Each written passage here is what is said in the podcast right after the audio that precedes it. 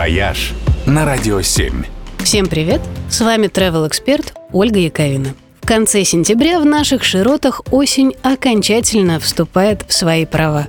А вот у счастливчиков, которым чуть больше повезло с климатом, как раз начинается лето. Бабье. За что одно из самых живописных и приятных времен года получило такое странное название, никто толком не знает. По одной из версий, это потому, что пришедшее после первых холодов внезапное бонусное тепло напоминает про свойственный многим женщинам период второй молодости. То самое в 45 баба ягодка опять.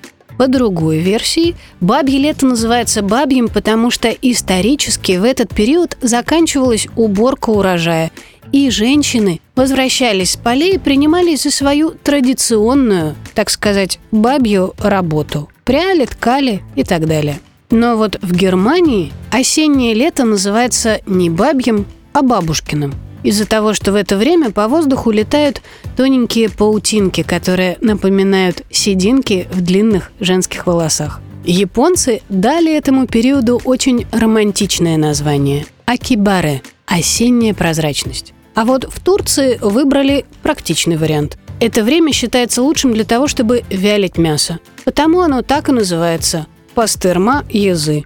Лето бастурмы.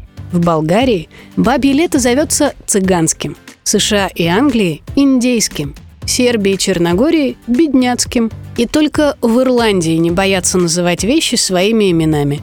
Там бабье лето – это маленькая гусиная осень. Но любят ирландцы эту осень не меньше, чем мы наше бабье лето – Хотя оно всегда капризное и непредсказуемое, как настоящая красавица, но это все же один из самых удачных периодов года для путешествий.